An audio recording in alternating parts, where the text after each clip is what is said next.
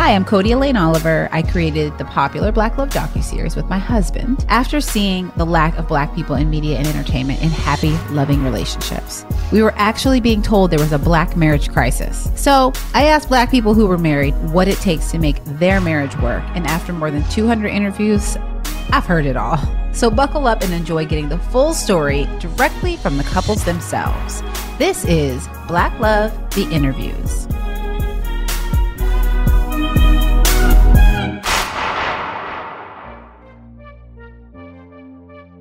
Well, I'd say when we first met, we actually were both working at Google. I had just started, and um, she had been there for a little while. Um, couple months. Yeah, a couple months. But I actually saw her before she saw me, and I saw her in one of the Google cafeterias. Google has many cafeterias, and I saw her, and she had caught my eye, but I didn't. I didn't say anything. I'd only been there for a couple days, and I was kind of with my new friends that I just met, new coworkers. But I did end up seeing her the next day, just at a random, another random cafeteria. We happened to go to the same one, and I saw her in line getting food. And that's when I decided that I was to say something or do something. And so she had sat down with her group of friends, and I was still getting food. And I, uh, when I was done getting my food, I'd gone and sat down with their with their group, and I was just kind of listening to the conversation and just kind of interjected just when I made I just made a comment. I don't remember what it was. They were talking about something, and I kind of made myself my way into the conversation, and um, and that's how we met. That's what's where that's where we got started. Yeah, I, I remember when we sat at the table. I liked him. Like, there was some in- instant chemistry, and I remembered his name. And when I went back to my desk, I repeated over and over. And when I got to my desk, I had already had three friend invites one from him and two of his friends. and I would talk to his friends about him, and they're trying to talk to me. And I'm like, and I'm asking about him. And it was just really awkward. mm-hmm. And of course, oh, of course, they didn't. They didn't tell me that she was asking about me. They kept that. They kept that secret. Mm-hmm. but we got it worked out he made his move. It was actually we went to the Google Dance. It was this was in 2007. It was August 7th, 2007. Um, it's kind of like think of a high school dance, but with alcohol and music and video games. And he was dancing, and we were with my friends, and I saw him dance, and he, the way he danced is just so cute. And I kind of fell in love with him just watching him dance. And then at the end of the night, uh, my car was parked somewhere else, and I had his jacket because, of course, it gets cold in, in um, Mountain View, California at that time of year. He drove me back to his to my car, and I gave him a kiss on the cheek and gave him back his blazer. Um, but that was it. Didn't take long. yeah, yeah. We, you know, we were pretty much constantly chatting and talking on on Instant Messenger while we were at work, and we would do lunch quite quite oftenly. Um, so we got to see a fair amount of each other. Mm-hmm. And she was living pretty much across the street, pretty Around much. The corner. Yeah, yeah. So I I moved in pretty quickly. Did you? Mm-hmm. So how long were you guys dating, and what was that conversation? Um, it was just a gradual I would um, toothbrush. Yeah, it's it's those things where it, it, starts off with you get a toothbrush, you know, then you maybe get a drawer, change clothes, you know, then a few more clothes and a few more clothes. It was just convenient because at the time he was living in San Mateo and it was like a twenty mile drive. About a twenty mile drive. And I was around the corner, so it was just really convenient. Mm-hmm. So we were home before most people were getting on the freeway, mm-hmm. so it was definitely convenient. And we worked with the same company at Turner as well. So that was also we used to car we carpooled. We were we're definitely spoiled. Mm-hmm. We we were spoiled. He knew from the very beginning I'm very traditional. So I have a kind of a it, wasn't written kind of unsaid but like after two years if there's no proposal what are we doing um, i didn't even have to repeat anything but on our two year anniversary of us meeting he proposed i mean it, i probably knew probably within two weeks that, that she was on it doesn't really take guys very long but we did the traditional thing. Um, I went back to meet her family. He did ask in, my in father Philadelphia, to marry me. I asked, yeah, I asked permission from uh, your father, yeah. and he said yes. and I got to meet the whole extended family. That was that was a lot of fun. my family's crazy. oh yeah, I mean my, my family's just as crazy. She's she's gotten to meet a few of those. uh, and I'm generalizing, but most guys they know if they've made up their mind or if they're just kind of killing time Hmm. until something maybe something else comes along.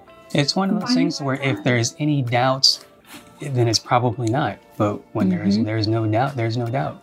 Yeah, and we we had instant chemistry. Like Mhm.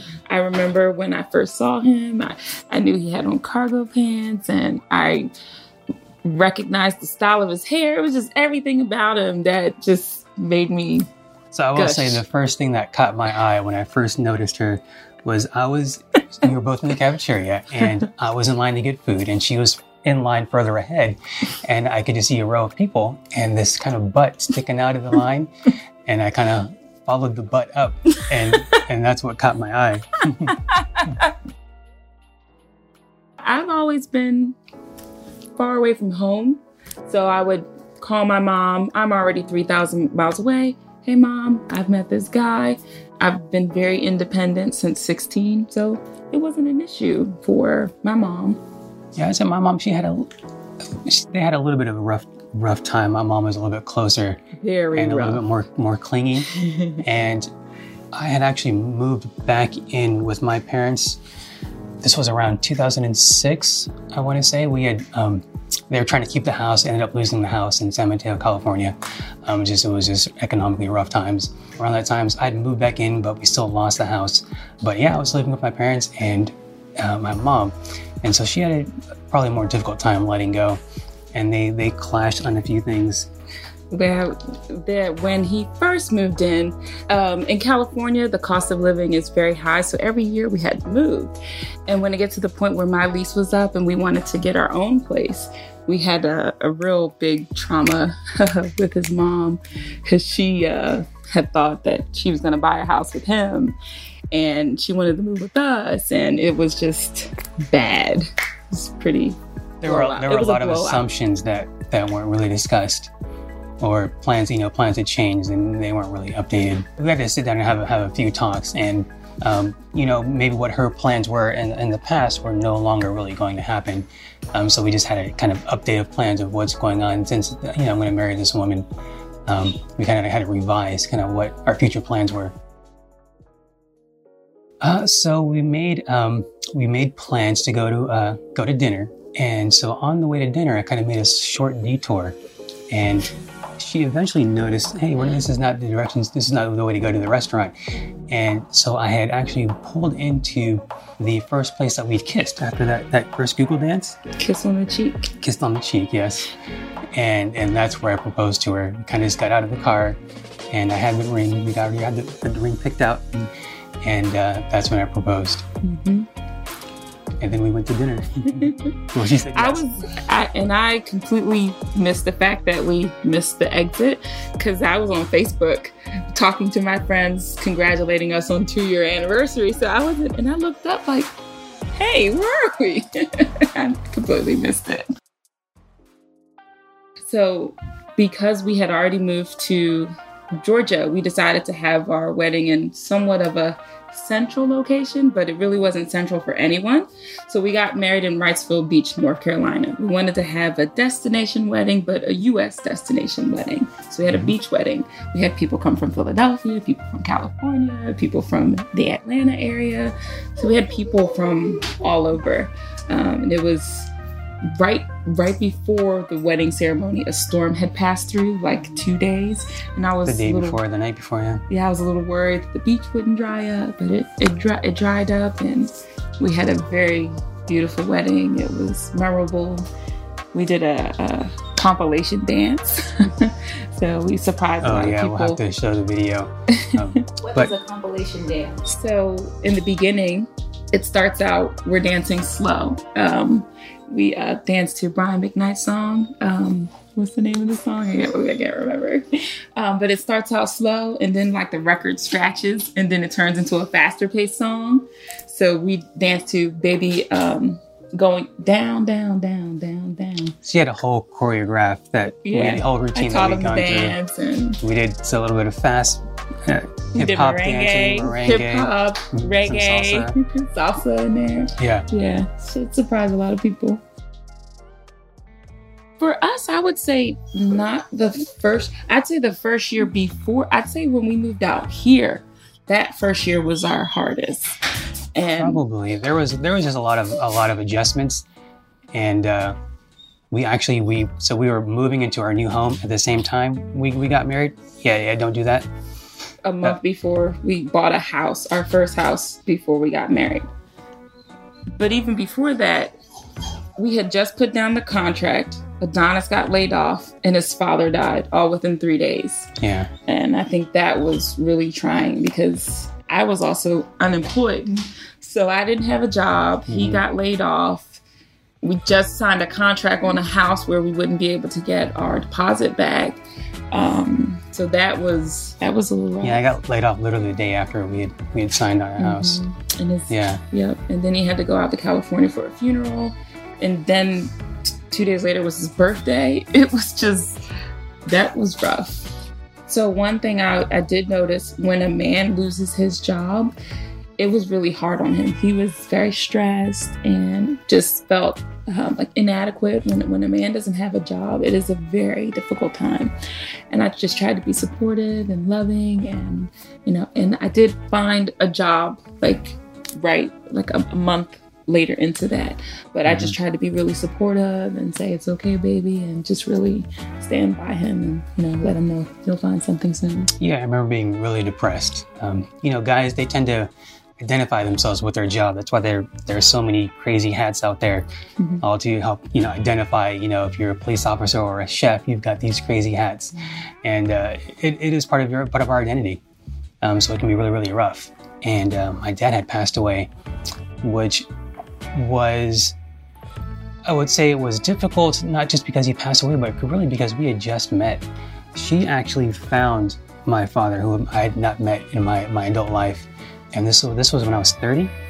30 Mm-hmm. So I didn't get to meet my father until I was 30. And he passes and he passed away about two years later. It was almost full two years later. And, and it was right, pretty much right before we had moved to, to Atlanta, Georgia from California. So we didn't really get to spend too much time together. Uh, so it was, it was difficult. When we were originally dating, um, my husband he was raised by a single mother, and I recognized that he had a lot of hangups about men. And I thought that stemmed from, you know, not growing up with his dad. So I prayed on it and I said, you know what? I'm going to look for his dad. I, I know he's probably out there. I would like for him to meet his dad.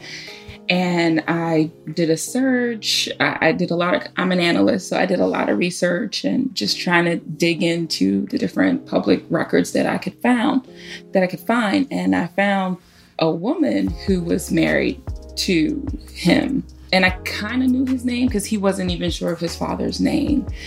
so it was a little difficult, but I ended up finding a picture on Facebook from a woman who was married to him.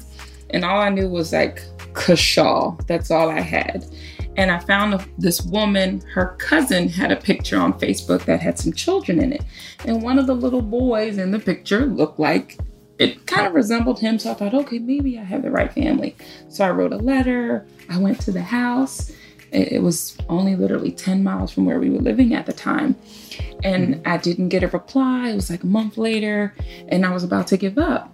And uh, one day I was at work, and the lady called me. She said, Hi, Kakia, we got your letter, we got the pictures, and yes, that is Donis's father. And it was, and the little boy in the picture was his brother. So, and And we were literally in the same city. I'd been living in the same city. same city. Yeah. So once I found him and I got pictures of his father, I sat down with him and I said, "Babe, I normally don't think do things behind your back, but I got to tell you something. Um, um, I've been looking for your dad because I think it, it could- and this was before we were going to get married. I, I thought he needed to meet his father and you know have a a relate have that establish that rate relationship and i said I, I found your dad and i don't want you to be mad at me but I, I think it's good for you to know where you come from and to reestablish that bond and i showed him pictures and he was just kind of emotionally confused I remember being a little bit upset. Mhm. And uh, it, was, it felt a little invasive at first, and I was still not quite sure how to how to process all of it. Um, but we we worked through it, and uh, it was definitely def- you know, it was definitely for the best. But at the time, it was certainly a shock. Mm-hmm. Mm-hmm. He was a little mad, just a little bit. Yeah, so we met his dad and his three brothers, um, and now we have two nephews and a mm-hmm. relation, a good relationship with them. I grew up with both my parents, which is probably why I recognized what he was lacking and just some of the comments that he made about men I disagreed with. And I thought, you know, I had very high ideals and images of men. And when he would say certain things, I'm like, I don't think all men are this or all men need that. Um, so he just had some generalizations where I'm like, where'd you get that from? Um, so so, what were your views on marriage before you met her? Did you know you wanted to get married? Did you? You know, I'd always assumed so, but of course, you you, you assume you know marriage and you know 2.5 kids and a, and a dog, um, you know, white or, or yellow picket fences, whichever color you like. But you never really know. You know, you have these ideas of maybe growing old with somebody, but they're they're distant and they're they're they're still dreams. You know, they're still something that you can picture, but you can't backtrace them to your current position where you are now. So it's all about kind of getting on that path where you can picture that and getting on a path where you can backtrack each each step to where your current position is. Um, and so that's that's just how, how to get to that point. There's so many things that I love about my husband, um, but I'll say my favorite is that I think he really compliments me. I'm super A type personality. I'm high energy. I'm bouncing off the wall. And not that he's my complete opposite, but he's mellow, he's down to earth, and he helps me to relax when I'm stressed. So he brings me down from my high in so many ways in a good way. And conversely, and vice versa. I bring him up when he's too mellow or too relaxed. So I think we really complement each other really well in that respect. And that's probably one of my favorite things mm, She's the, the yin to my yang. Yeah. I would say my favorite thing is is being able to wake up every morning next to my best friend and just being able to, to smile. Make me cry. and it, it's it's almost a revel each each morning. And uh, it doesn't matter where we are, what you know, what our circumstances is, as long as she's there in the morning. That's that's really what counts. Well, I like to play video games. That's kind of my that's kind of my my release, my little you know fantasy. And I know I don't always pick the best times. Um, they're they're a priority to me, but they're not really a priority over you know chores and that kind of stuff. Which uh, yeah, so I'd say our most frequent or common argument would be over the amount of video games, but sometimes it's not the amount because I buy him video games. I, I just bought him Dark Knight and I bought the PS4 as a gift for Christmas. So I don't mind the video games, but you know, I work full time and I go to school and if I come home 11 o'clock at night and you're still playing video games, I get I get frazzled. I'm like, oh God, there's dishes in the sink. I'm tired. You're playing video games. Come on.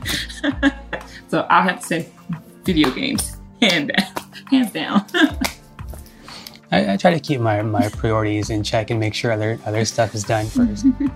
but it's it's still you know it's still my yeah it's still my release and the way I see it, video games you know they're they're not drugs. It's not alcohol. That's every man's excuse. Well, I yeah. could be out running with my boys. and, I, and I'm sticking to it. I'm not in the street. I'm not doing drugs. If you, if I'm you, not an alcoholic.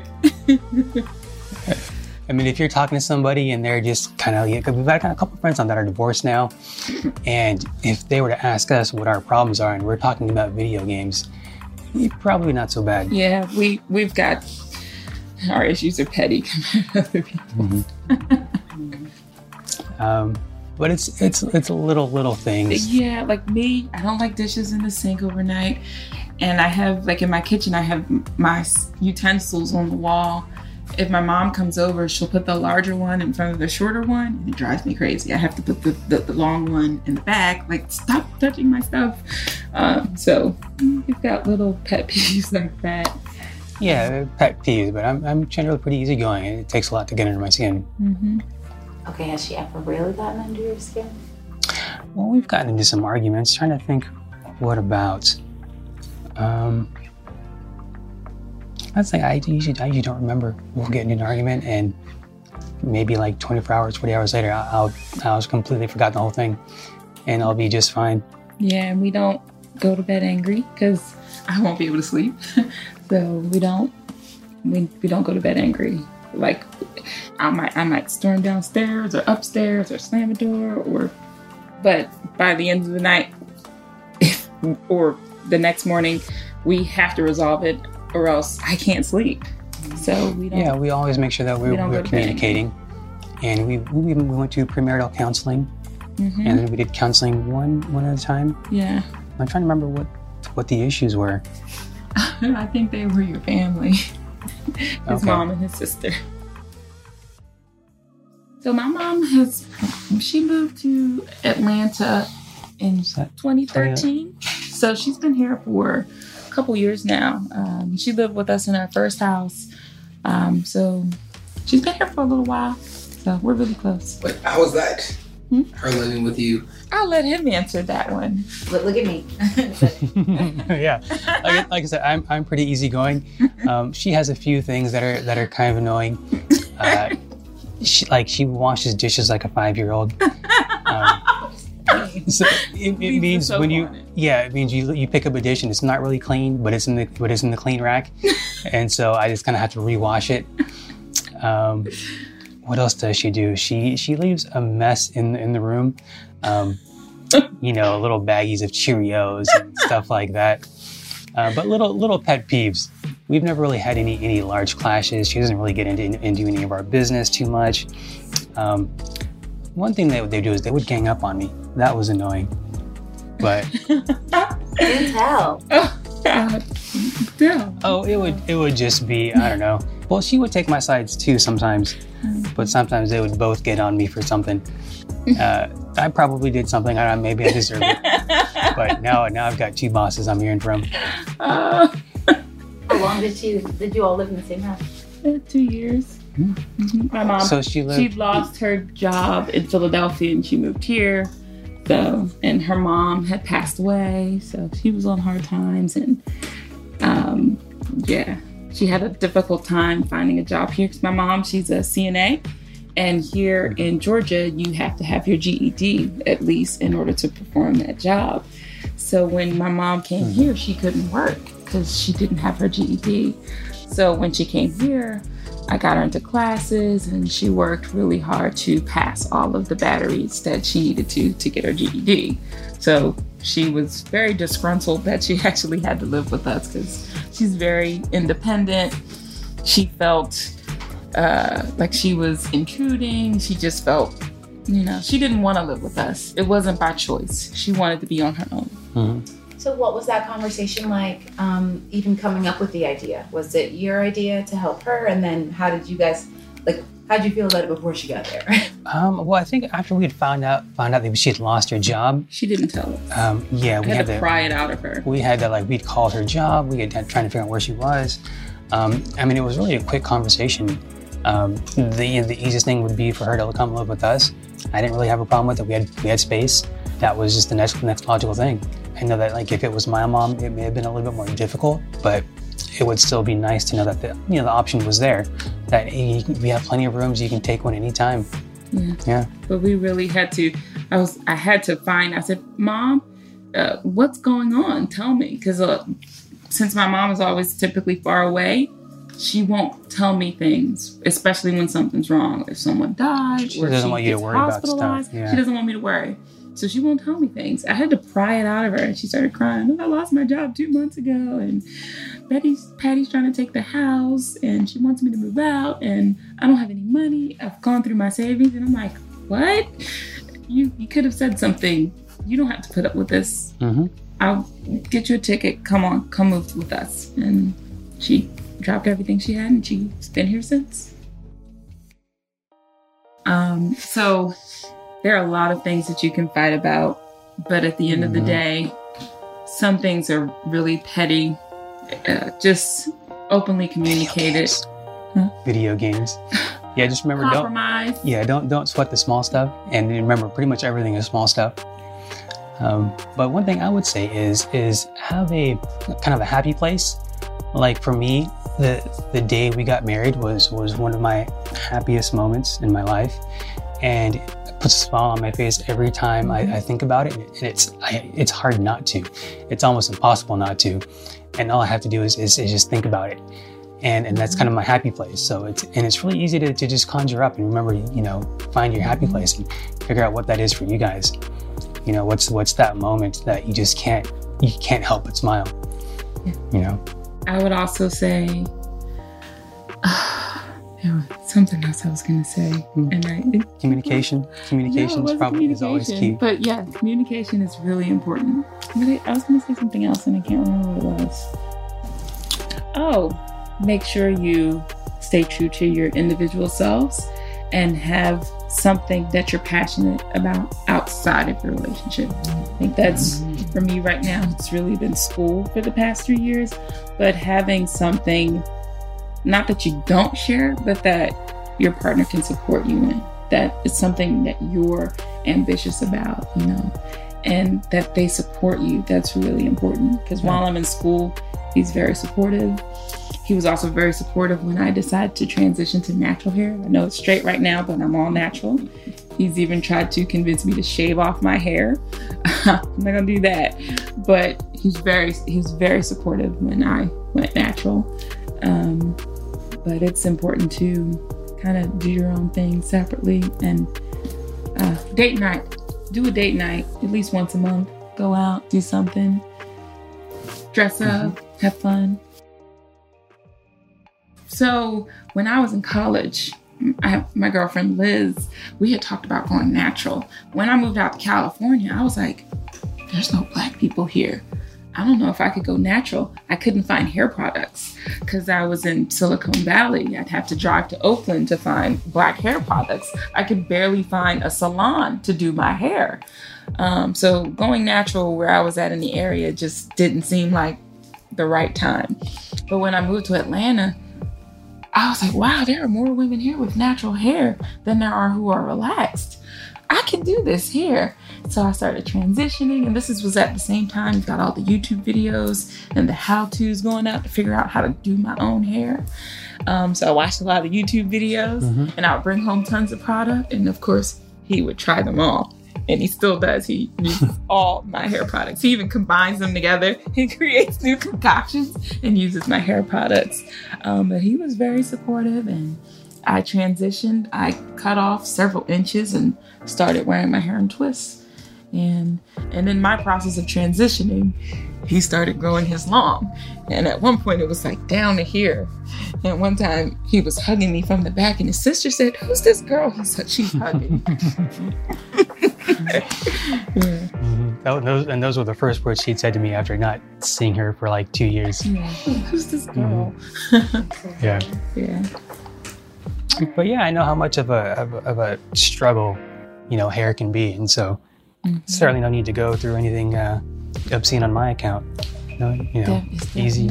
as easy as possible. That's, that's kind of how I am. Yeah. Hair is a struggle. It is a struggle. Um, you know, you when you fantasize about things like maybe the perfect job or maybe even like a vacation or you know a relationship, there's still a lot of work that goes involved, a lot of work behind the scenes, behind the curtain that you really don't think about, but it's but it's there.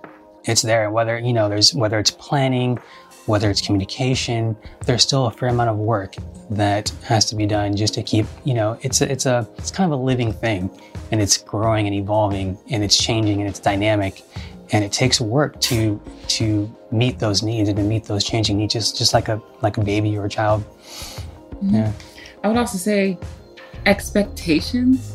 So I think sometimes as a woman, you have all these expectations, or you think you may have communicated something, but in reality, you may not have.